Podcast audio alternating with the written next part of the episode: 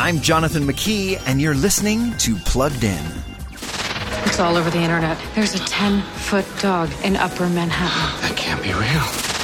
The giant pooch Clifford, the big red dog, has been romping through children's hearts since 1963, and he's back in another self titled movie now streaming on Paramount Plus. The setup's pretty simple. A magical man named Mr. Bridwell helps orphan little Clifford find a kind owner, a middle schooler named Emily Elizabeth. But of course, Clifford doesn't stay little for long. Clifford the Big Red Dog has a smattering of toilet humor, some magic, and PG rated peril. Mostly, though, it's a lovely movie about a girl and her giant puppy, a potential Thanksgiving weekend option that we're giving a 4 out of 5 for family friendliness. Read the full review at pluggedin.com slash radio.